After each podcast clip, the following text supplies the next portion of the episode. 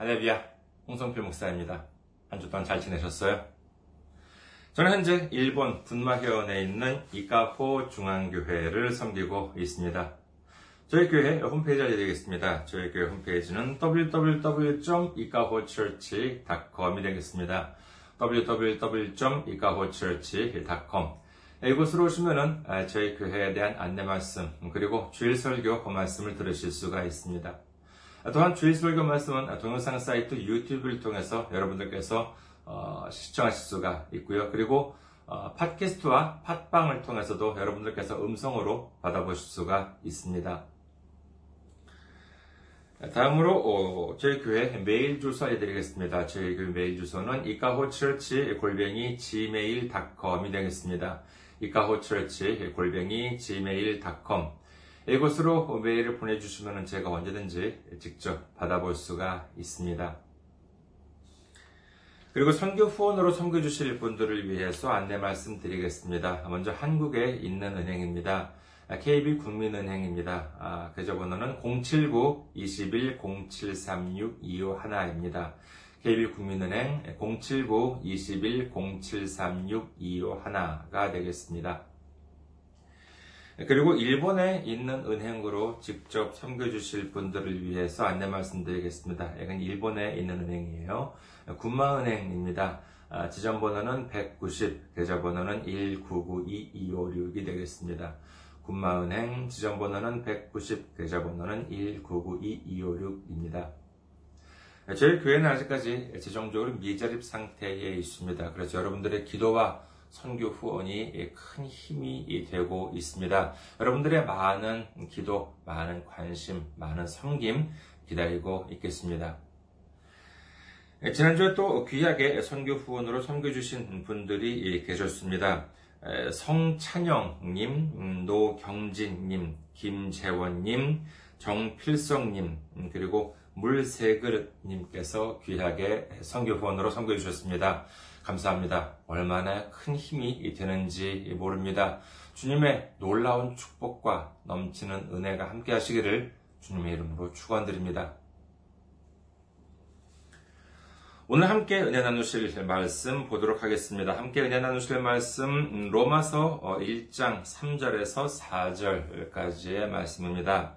로마서 1장 3절에서 4절, 제가 가지고 있는 성경으로 신약성경 239페이지가 되겠습니다. 봉독해드리겠습니다. 로마서 1장 3절에서 4절. 그의 아들에 관하여 말하면 육신으로는 다윗의 혈통에서 나셨고 성결의 영으로는 죽은 자들 가운데서 부활하사 능력으로 하나님의 아들로 선포되셨으니 곧 우리 주 예수 그리스도시니라. 아멘.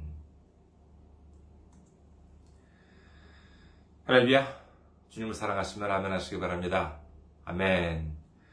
오늘 저는 여러분과 함께 하나님 아들의 사랑이라는 제목으로 은혜를 나누고자 합니다. 우리가 성경을 한번 이렇게 통독을 해보려고 할 때 구약을 보면은 뭐 창세기, 출애굽기는 좀 그렇다고 치더라도 레위기나 아니면 무슨 뭐 신명기 같은 경우를 보면은 좀 어렵잖아요. 참 넘어야 할 산이 많습니다. 네, 그래서 그럼 뭐 일단 신약부터 하려고 이제 마음을 먹어봅니다만은 그때 처음으로 우리 앞에 다가오는 고비가 바로 이 마태복음 1장에 있는 이 계보라고 할 수 있겠지요. 길이는 짧아요. 그래봤자 뭐 한 장밖에 안 됩니다. 하지만 처음 읽는 분들한테는 이제 이게 참 난감할 수가 있지요. 마태복음 1장 2절에 보면은요, 뭐 아브라함이 이삭을 낳고, 이삭은 야곱을 낳고, 야곱은 유다와 그의 형제들을 낳고. 그래, 뭐 여기까지는 좋은데 여기서부터가 이제 문제죠. 참 어려운 이름들이 많이 나옵니다. 하지만은 이 계보의 제목이 무엇입니까? 마태복음 1장 1절, 아브라함과 다윗의 자손 예수 그리스도의 계보라라고 되어 있습니다. 그렇습니다. 이는 바로 그리스도 예수님의 계보인 것입니다. 구약을 전혀 모르고 등장인물에 대한 사전 지식이 전혀 없는 상황에서 읽어보면은 이런 무슨 암호나 무슨 주문처럼 이렇게 들리는 지루한 구절입니다만은 이러한 등장인물들에 대해서 어느 정도 알고 나면은요, 이는 대단히 큰 은혜가 됩니다. 정말 구약의 그 방대한 내용을 처음부터 끝까지 쫙 정리를 하고 난 다음에 이제 신약으로 들어가는 것이지요. 아브라함으로부터 시작하는 이 믿음의 계보가 마침내는 예수님으로까지 이어져 있다라고 하는 놀라운 말씀이 바로 이 마태복음 1장인 것입니다. 그렇다고 이는 단순히 그 사실만을 기록해 놓았다는 것에 지나지 않습니다. 여기에는 또 하나의 중요한 의미가 담겨져 있습니다. 그것은 바로 이 계보는 예수님의 탄생을 위해서 준비된 과정이라고 할 수 있다는 점입니다. 예수님께서는 어쩌다가 우연히 오신 것이 아닙니다. 아브라함에서 다윗으로 이어지고 그리고 다윗에서 요셉을 거쳐 예수님께로 이어지는 이 모든 과정이 바로 하나님으로부터 예비되고 하나님의 계획대로 성취되었다라고 하는 사실을 명확하게 보여주고 있는 것입니다. 오늘 말씀을 다시 한번 보시겠습니다. 로마서 1장 3절에서 4절. 그의 아들에 관하여 말하면 육신으로는 다윗의 혈통에서 나셨고 성결의 영으로는 죽은 자들 가운데서 부활하사 능력으로 하나님의 아들로 선포되셨으니 곧 우리 주 예수 그리스도시니라.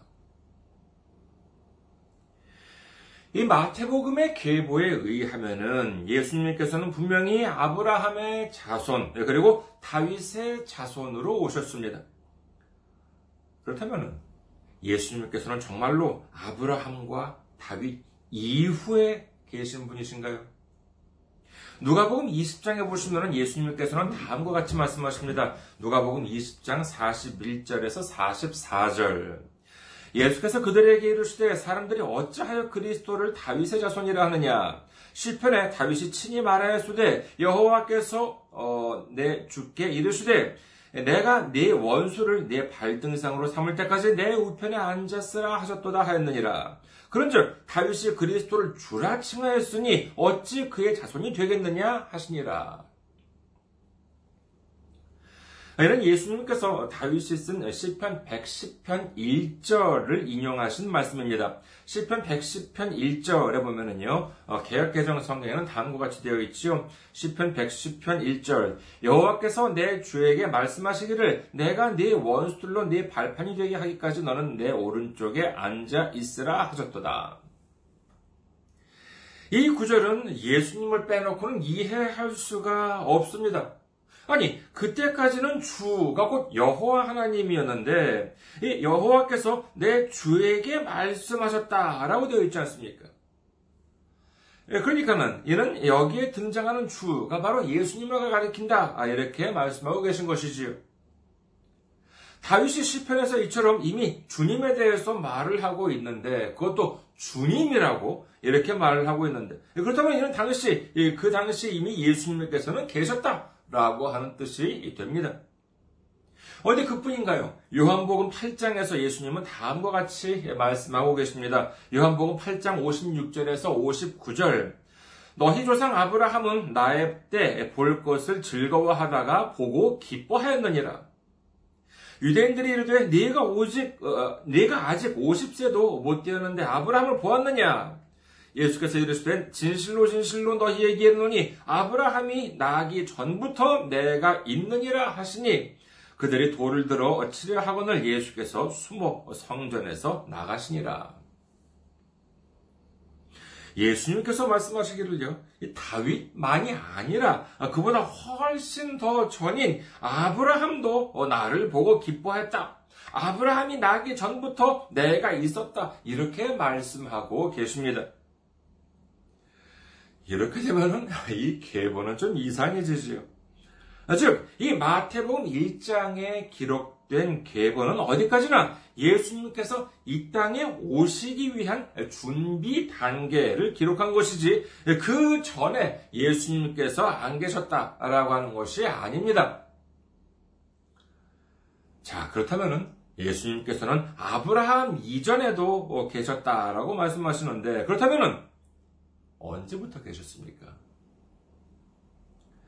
이 부분은 제가 몇 번이나 지금까지 말씀드려왔던 부분입니다만은, 예수님께서는 성경 어디에 처음 등장하십니까? 요즘 많은 사람들 입에 지금 현재 2020년 9월달입니다만은, 요즘 많은 사람들 입에 오르내리는 어떤 분의 설교를, 구체적으로 이름은 말씀드리지 않겠습니다만, 이분의 설교를 제가 얼마 전에 좀 들어보았습니다만은, 이분 하시는 말씀이 예수님께서는 창세기 1장 3절에 등장한다라고 하는 것입니다. 창세기 1장 3절 보면은요, 하나님이 이르시되 빛이 있으라 하시니 빛이 있었고, 이분이 말씀하시기를 여기에 등장하는 빛은 우리가 이미 알고 있는 빛이 아니라 이 빛은 빛으로 이 땅에 오신 예수님을 가리킨다라는 것이에요. 이 말씀을 듣는 많은 사람들이 이 말을 듣고 아멘, 아멘 그럽니다. 그래요. 요한복음 12장에 보면은 예수님께서는 다음과 같이 말씀하십니다. 요한복음 12장 46절. 나는 빛으로 세상에 왔나니 무릇 나를 믿는 자로 어둠에 거하지 않게 하려 함이로라. 하지만 그렇다고 해서 이 창세기 1장 3절에 나오는 빛을 예수님이라고 하게 된다면은 어떻게 됩니까? 창세기 1장 3절에서는 하나님께서 천지를 창조하시는 과정에서 처음으로 빛을 만드시게 되는데, 이 빛이 예수님이라고 한다면은 예수님은 우리와 똑같이 하나님에 의해 창조된 피조물이라고 하는 뜻이 되고 맙니다. 하지만 이는 분명히 잘못되었습니다. 그렇지가 않습니다. 요한복음 1장 2절에서 3절에 보면은요, 예수님에 대해서 다음과 같이 기록합니다. 요한복음 1장 2절에서 3절. 그가 태초에 하나님과 함께 계셨고, 이 그라고 하는 것은 예수님입니다. 그가 태초에 하나님과 함께 계셨고 만물이 그로 말미암아 지은 바 되었으니 지은 것이 하나도 그가 없이는 된 것이 없느니라. 그렇습니다. 예수님은 하나님에 의해 만들어진 피조물이 아니라 예수님 또한 이 온 세상 천하 만물을 창조하신 하나님이십니다. 그렇다면 예수님은 성경 어디에서 처음으로 등장하십니까? 창세기 1장 1절. 태초에 하나님이 천지를 창조하시니라. 그렇습니다. 바로 하나님께서 천지를 창조하기 시작하시는 이 창세기 1장 1절부터 예수님이 등장하신다라고 하는 사실을 믿으시기를 주님의 이름으로 축원합니다. 얘는 좀 여담입니다만은요, 저는 오랫동안 이 창세기 1장 1절과 1장 2절의 그 순서가 좀 부자연스럽다고 생각해 왔습니다. 자, 창세기 1장 1절에서 3절 중에서 이 1절과 2절 순서로 좀 바꿔보면은 어떻게 되냐 하면은요, 자, 창세기 1장 2절, 1절, 3절 순으로 보면 다음과 같습니다. 창세기 1장 2절, 1절, 3절 순으로 보면은요, 땅이 혼돈하고 공허하며 흑암이 깊음 위에 있고 하나님의 영은 수면 위에 운행하시니라. 태초에 하나님이 천지를 창조하시니라. 하나님이 이르시되 빛이 있으라 하시니 빛이 있었고. 이 맨 처음에는 혼돈한 상황, 아무것도 없는 상황에서 바로 그때 하나님께서 천지를 창조하시기 시작하시고 처음으로 빛을 만드십니다. 이 그 순서상으로 보면은요, 이것이 훨씬 더 자연스러워 보이지 않습니까? 그럼에도 불구하고 하나님께서는 굳이 태초에 하나님이 천지를 창조하시니라 라는 구절을 가장 처음에 넣으셨습니다.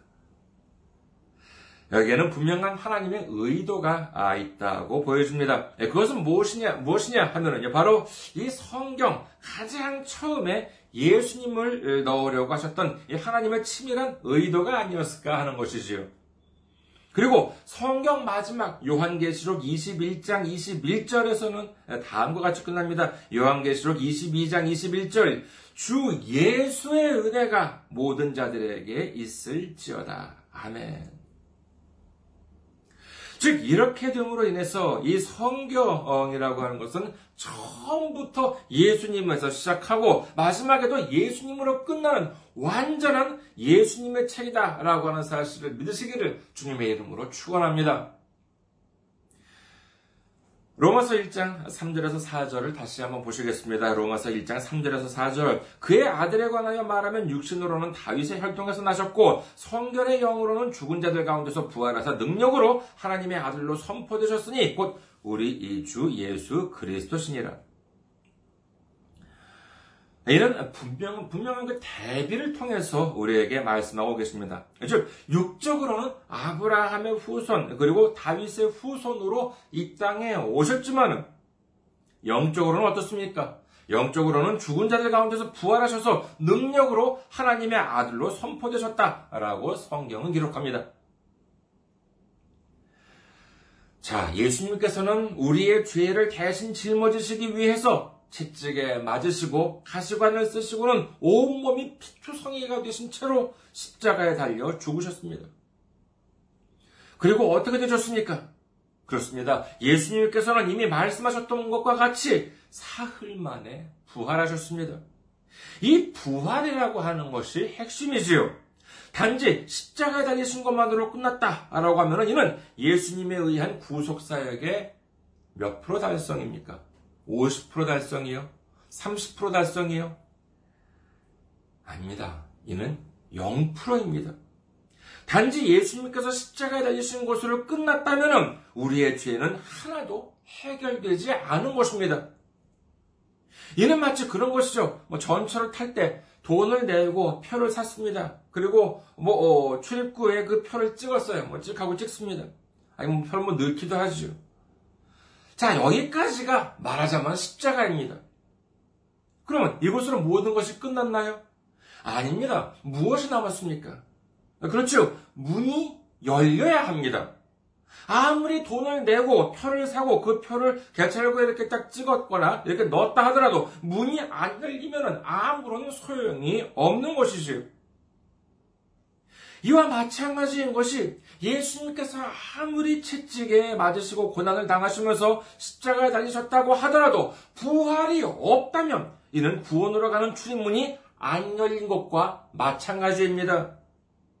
예수님이 우리의 모든 죄를 짊어지고 죽으셨습니다. 하지만 그것만으로는 우리의 죄가 해결되지 않았습니다. 그렇다면 여기서 더 이상 무엇이 있어야만 하겠습니까? 그것은 바로 용서입니다. 예수님께서 고난을 받으시고 십자가에서 죽으셨습니다. 이것으로 우리의 죄값을 치르기에 충분하다고 인정받아야 합니다. 그렇다면 누가 인정해 주십니까? 그렇죠. 그 죄값이 충분히 치러졌는지 아닌지는 다름 아닌 아버지 하나님께서 판단하십니다.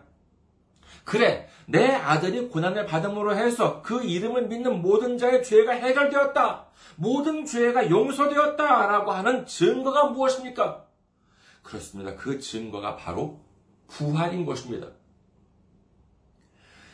우리 기독교의 최대 명절은 오히려 성탄절보다도 이 부활절이 중요하다라고 하는 이유가 바로 여기에 있는 것입니다. 그리고 여기서 능력으로 하나님의 아들로 선포되셨다라고 되어 있지만 이는 예수님 스스로의 능력이 아닌 하나님의 능력으로 말미암아 예수님이 하나님의 아들로 선포되었다라고 하는 뜻으로 이해를 해야 할 것입니다. 그렇기 때문에 성경은 다음과 같이 기록합니다. 고린도전서 6장 14절 하나님이 주를 다시 살리셨고 또한 그의 권능으로 우리를 다시 살리시리라. 예수님은 스스로 살아나신 것이 아니라 하나님께서 다시 살리셨다라고 성경은 기록합니다. 이는 당연한 이치라고 할 수 있습니다. 용서를 할 것인가 말 것인가, 이 십자가를 통한 제사를 정말 인정할 것인가 말 것인가 하는 것을 결정하실 전적인 권한은 하나님께서 가지고 계십니다. 그리고 결과적으로 최종적인 결정권자인 하나님께서 이 예수님의 십자가 제사를 받으시고 그 이름을 믿는 모든 사람들의 죄를 용서하셨다라고 하는 의미로 예수님의 부활을 허락하셨다라고 하는 것을 믿으시기를 주님의 이름으로 축원합니다. 예수님께서는 부활하시기 전에도 하나님의 아들이셨고 십자가에 달리시기 전에도 하나님의 아들이셨습니다.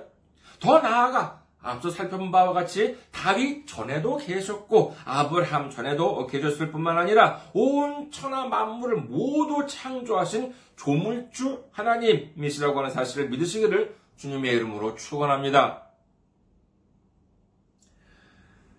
여기서 오늘도 잠시 문제를 내볼까 합니다. 오늘은 연속해서 두 문제를 내보도록 하겠습니다.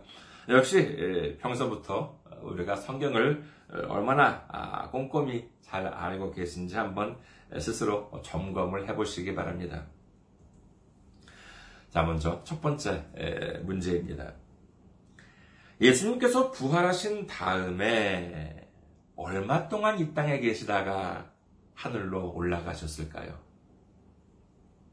선택지 드리겠습니다. 다시 한번 말씀드릴게요. 예수님께서 부활하신 다음에 얼마 동안 이 땅에 계시다가 하늘로 올라가셨을까요?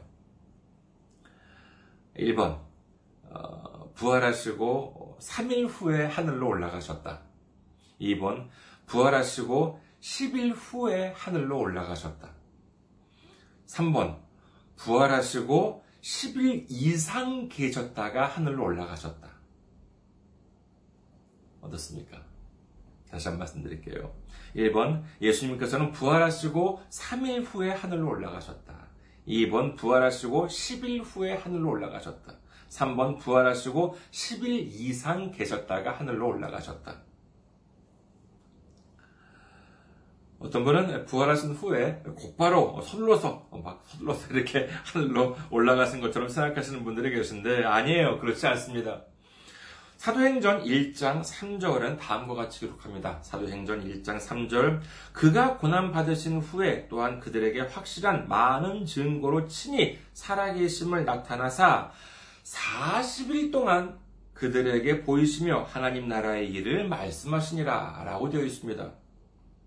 그러니까 예수님께서는 공생의 기간은 대략 한 3년 정도라고 신학자들은 보고 있는데, 근데 공생의 기간을 마치시고 십자가 그리고 죽음, 부활하신 뒤에도 무려 40일 동안이나 이 땅에 머물면서 하나님 나라 복음을 전하셨다. 이렇게 성경은 기록하고 있습니다. 자, 그렇다면 두 번째 질문입니다. 두 번째 질문은 부활하신 예수님의 모습에 대한 질문입니다.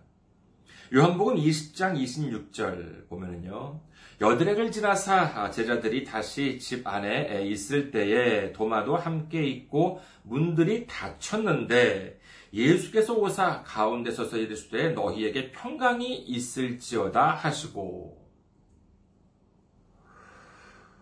여기서 보면은 문들이 닫혀 있었다라고 되어 있습니다만 다른 그 사본들을 보면은요, 문들이 잠겨 있었다라고 되어 있었습니다. 그러니까는 문을 열 수가 없었다는 것이죠. 그런데 예수님께서 나타나셨습니다. 부활하신 예수님은요, 이제 시간과 공간을 초월하십니다. 이 기록에 의하면 문이 잠겨 있었음에도 불구하고 예수님께서 갑자기 눈앞에 나타나셨다는 것이지요. 자, 그렇다면 여기서부터가 문제입니다. 이 문제도 선택지가 있습니다. 부활하신 예수님, 제자들이 보기에는 얼마나 깜짝 놀랐겠습니까? 갑자기 나타나셨으니까요.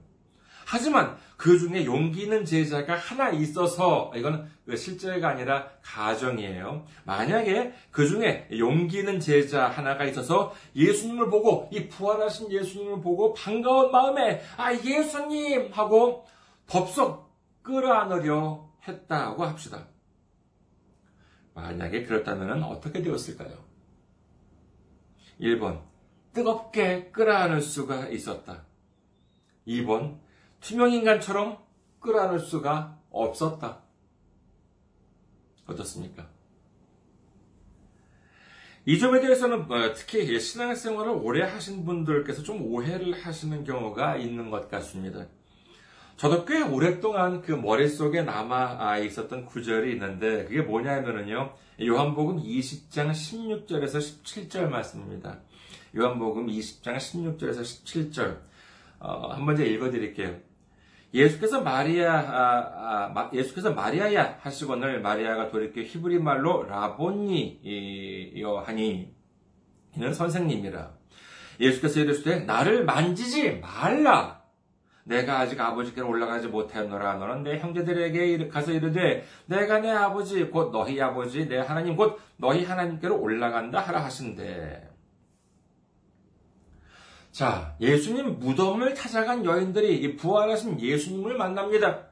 그때 마리아가 라보니라고 하는데 이는 선생을 가리키는 랍비라고 하는 말씀은 좀 익숙하죠. 랍비보다도 더 한층 더 높이는 말입니다. 아무튼 선생님이라고 하죠. 그래서 아무튼 예수님을 만나서 반가운 마음에 선생님이라고 하자 예수님은 자신을 만지지 말아라 라고 말씀하셨다는 것. 혹시 교회를 좀 오래 다니셨던 분들은 기억하시는 분들도 계실지 모르겠습니다. 그래서 왠지 그 부활하신 예수님은 영적인 존재이기 때문에 만질 수가 없거나 아니면 만져서는 안 되는구나 라고 생각하실지 모르겠습니다만은 방금 제가 읽어드린 구절은요. 성경 개역 한글, 그러니까 우리가 예전에 사용했던 성경 본문입니다. 자, 그렇다면 지금 우리가 사용하고 있는 이 개역 개정 한글판에는 어떻게 되어 있냐 하면은요. 자, 개역 개정판 요한복음 20장 17절만 보시도록 하겠습니다. 요한복음, 이건 개역 개정판이에요. 요한복음 20장 17절. 예수께서 이르시되 나를 붙들지 말라. 내가 아직 아버지께로 올라가지 아니하였노라. 너는 내 형제들에게 가서 이르되 내가 내 아버지 곧 너희 아버지 내 하나님 곧 너희 하나님께로 올라간다 하라 하시니. 그러니까 예수님께서 말씀하신 것은 단순히 나를 만지지 말아라 라고 하신 것이 아니라 너의 반가워하는 마음은 알겠지만 나는 가야 할 곳, 해야 할 일들이 많이 남아있기 때문에 나를 여기에 머물러 있도록 만류하지 말아라 라고 말씀하셨다는 것이지요. 하지만 이 구절만으로는 예수님을 끌어안을 수 있었다라고 하는 증거는, 명확한 증거는 되지 않습니다. 자, 단순히 생각해서 우리가 상대방을 이렇게 끌어안을 수 있기 위해서는 무엇이 있어야 하겠습니까? 물론 사전 동의가 있어야 하겠지요. 특히 이성 간에는 사전 동의가 반드시 있어야 합니다. 경우에 따라서는 상대방만이 아니라 제3자의 동의까지 필요할 수도 있겠지요. 함부로 끌어안았다가는 큰일 납니다. 더구나 코로나가 난리를 치고 있는 지금 상황이라면 여러 가지로 심각한 상황이 될 수도 있겠습니다만은 그런 복잡한 것이 아니라 기본적으로 상대방을 끌어안기 위해서는 뭐가 있어야 하냐 하면은 몸이 있어야 되잖아요. 우리 육신이 있어야 하겠습니다. 이 육체라고 하는 것이 무엇이겠습니까? 바로 살과 뼈가 되겠지요. 자, 그렇다면 부활하신 예수님께는 살과 뼈가 있었을까요? 없었을까요?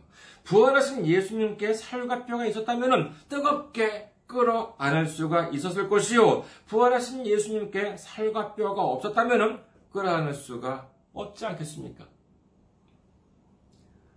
여기서 좀 선택지를 바꿔보겠습니다. 자, 1번. 부활하신 예수님께는 살과 뼈가 있었다. 2번. 부활하신 예수님께는 살과 뼈가 없었다. 제가 예배 때 이 질문을 드리니까는 이 부분은 좀 갈리더라고요, 의견이. 오늘 예수님께서 이 부분에 대해서 의심하시는 분들께 다음과 같이 말씀하십니다. 누가복음 24장 38절에서 39절. 예수께서 이르시되 어찌하여 두려워하며 어찌하여 마음에 의심이 일어나느냐. 내 손과 발을 보고 나인 줄 알라. 또 나를 만져보라. 영은 살과 뼈가 없으되 너희 보는 바와 같이 나는 있느니라 라고 말씀을 하십니다. 그렇습니다. 예수님께서는 부활하신 후에도 우리와 똑같이 살과 뼈가 있는 분으로, 그런 모습으로 나타나셨습니다. 그리고 그와 같은 모습으로 하늘로 올라가셨습니다. 예수님께서 하늘로 올라가셨을 때 이를 지켜보고 있던 제자들에게 천사들이 뭐라고 합니까? 사도행전 1장 11절 이르되 갈릴리 사람들아 어찌하여 서서 하늘을 쳐다보느냐. 너희 가운데서 하늘로 올려지신 이 예수는 하늘로 올라가심을 본 그대로 오시리라 하였느니라. 그렇습니다. 예수님께서는 2000년 전에 하늘로 올라가셨던 그대로의 모습으로 이제 장차 오실 줄 믿으시기를 주님의 이름으로 축원합니다. 성경에 의하면요, 과거에 육신을 가지고 올라간 사람은 예수님 이전에 2명이 있었지요. 한 사람은 에녹이고 또 한 사람은 엘리야였습니다. 창세기 5장 24절 에녹이 하나님과 동행하더니 하나님이 그를 데려가심으로 세상에 있지 아니하였더라. 열왕기하 2장 11절 두 사람이 길을 가며 말하더니, 이 두 사람이라고 하는 것은 엘리야와 엘리사입니다만은, 두 사람이 길을 가며 말하더니 불수레와 불말들이 두 사람을 갈라놓고 엘리야가 회오리 바람으로 하늘로 올라가더라. 참으로 놀라운 일이 아닐 수가 없습니다. 이 두 사람, 에녹과 엘리야라고 하는 이 두 사람은 위대한 선지자요, 믿음의 사람이요, 하나님의 크나큰 사랑을 받은 사람들이라고 할 수 있겠습니다. 얼마나 큰 사랑을 받았으면 죽음을 맛보지 않고 하나님께서 그대로 데려가셨습니까? 하지만 그렇다고 아무리 우리가 에녹과 엘리야를 믿는다고 해봤자 우리의 죄는 아무것도 해결되지 않습니다. 왜냐하면 우리의 죄를 해결할 수 있는 분은 오직 하나님의 독생자 예수님뿐입니다. 예수님만이 우리의 죄를 대신해서 짊어지시고 십자가에서 죽으셨습니다. 그리고 예수님의 부활로 인해서 우리의 죄가 하나님으로부터 모두 용서받고 해결된 줄 믿으시기를 주님의 이름으로 축원합니다. 예수님은 이 땅이 창조되기 전부터 하나님의 아들이셨습니다. 그러나 십자가에서의 죽음 그리고 부활로 말미암아 그 누구도 더 이상 부인할 수 없는, 더 이상 부정할 수 없는 하나님의 아들로 선포되었다라고 하는 사실을 믿으시기를 주님의 이름으로 축원합니다. 이 사실을 누가 증언하고 계십니까? 요한 1서 5장 5절에서 6절 예수께서 하나님의 아들이심을 믿는 자가 아니면 세상을 이기는 자가 누구냐? 이는 물과 피로 임하신 이시니 곧 예수 그리스도시라. 물로만 아니요 물과 피로 임하셨고 증언하는 이는 성령이시니 성령은 진리라. 그렇습니다. 예수님의 하나님의 아들이심을 믿으면 세상을 이길 수가 있습니다. 믿으시면 아멘 하시기 바랍니다. 예수님께서 우리의 죄를 짊어지시고 우리를 위해 고난을 당하시고 우리를 위해 부활을 해주셨다라고 하는 것을 성령님께서 증언하고 계십니다. 믿으시면 아멘 하시기 바랍니다.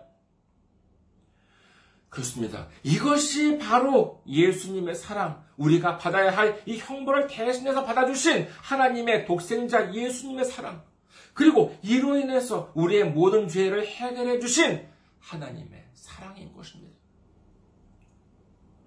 로마서 8장 38절에서 39절 내가 확신하노니 사망이나 생명이나 천사들이나 권세자들이나 현재 일이나 장래 일이나 능력이나 높음이나 깊음이나 다른 어떤 피조물이라도 우리를 우리 주 그리스도 예수 안에 있는 하나님의 사랑에서 끊을 수 없으리라. 우리는 예수님을 언제 직접 다시 만나게 될지 아무도 모릅니다. 어쩌면 우리가 이 땅에 머무는 동안에, 그것이 아니라면 장차 훗날에 천국에 가서 만나게 될 것입니다. 하지만 그 날이 언제라 하더라도 여러분께서 이 사랑을 알게 되셨다면 우리가 예수님을 만나게 되는 바로 그날, 우리와 똑같이 살과 뼈를 가지신 예수님을 우리를 기쁠 때나 슬플 때나 즐거울 때나 힘들 때나 항상 함께 해주시고 힘이 되어주신 사랑의 예수님을 뜨겁게 끌어안아 주시기 바랍니다. 그렇습니다. 예수님은 우리와 함께 계십니다. 지금 이 순간에도 우리와 함께 계십니다. 믿으시면 아멘하시기 바랍니다. 아무리 고통과 고난이 닥쳐오더라도, 아무리 그 누구 하나 도와주지 않더라도 우리 주님께서, 하나님의 독생자 되신 예수님께서 우리와 함께 하십니다. 우리를 도와주십니다. 우리의 힘이 되십니다. 믿으시면 아멘하시기 바랍니다. 우리 모두 우리를 위해 채찍에 맞으시고 피를 흘리시고 십자가에 달리심으로 말미암아 우리의 모든 죄를 대신해서 해결해 주신 예수님께 감사하고, 예수님을 사랑하며 하루하루 주님과 동행하고 승리하는 우리 모두가 되시기를 주님의 이름으로 축원합니다. 감사합니다. 항상 승리하시고 건강한 모습으로 다음 주에 뵙겠습니다.